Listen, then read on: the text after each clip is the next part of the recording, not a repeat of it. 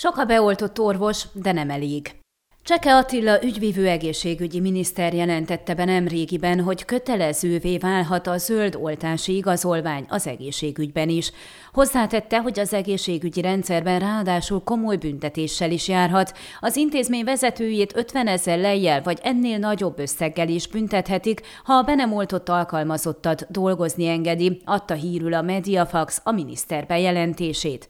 A szaktárca vezető harminc napos határidőt vetített előre, ha ennyi idő idő múlva sem lesznek beoltva az alkalmazottak, akkor elbocsátják őket.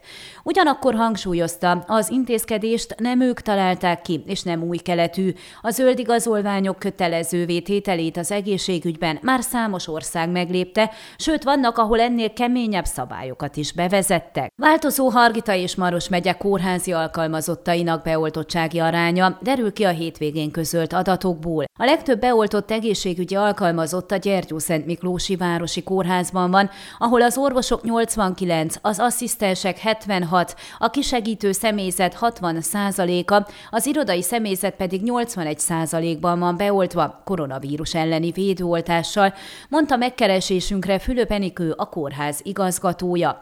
Ezt követi a sorban a Maros Megyei Klinikai Kórház. Itt az alkalmazottak hatvanhárom százaléka van beoltva, de nem az orvosok vezetik a sort.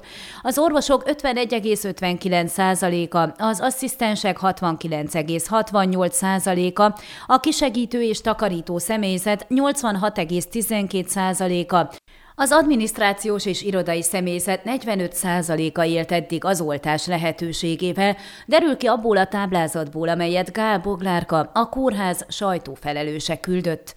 Marosvásárhely másik egészségügyi intézményében, a Maros Megyei Sürgősségi Klinikai Kórházban az orvosok ötvenkilenc egész harminchárom százaléka van beoltva, az asszisztensek ötvenhét egész húsz, az ápolók negyvennyolc egész nulla három, a takarítók ötvenkettő egész huszonnyolc százaléka kérte eddig a védőoltást, közölte az adatokat a sajtófelelős Pantea Anna Vojkica. A Csíkszeredai Megyei Sürgősségi Kórház személyzetének koronavírus elleni beoltottsági aránya összesen ötvennyolc egész huszonnégy százalékos. Kategóriákra bontva az orvosok nyolcvannégy egész hatvanhét százaléka, az asszisztensek hatvankét egész kilencvenegy százaléka, a betegápolók ötvenhárom egész huszonöt százaléka, a takarító személyzet ötvennyolc egész harminchárom százaléka, valamint egyéb személyzet harmincnyolc egész hetvenhárom százaléka van beoltva, közölte az adatokat Kisedit, az intézmény sajtószóvivője. Vannak osztályok, főként azok, amelyek az előző hullámokban is kezeltek koronavírusos betegeket, ahol kilencven százalék fölötti a beoltottsági arány.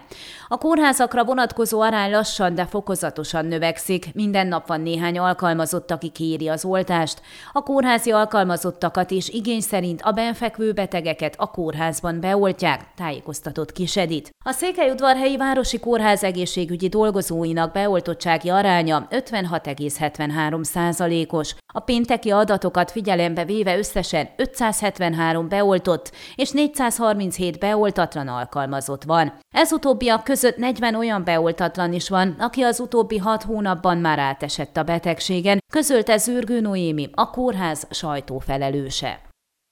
Ön a Székelyhon aktuális podcastjét hallgatta. Amennyiben nem akar lemaradni a régió életéről a jövőben sem, akkor iratkozzon fel a csatornára, vagy keresse podcast műsorainkat a székelyhon pont ro portálon.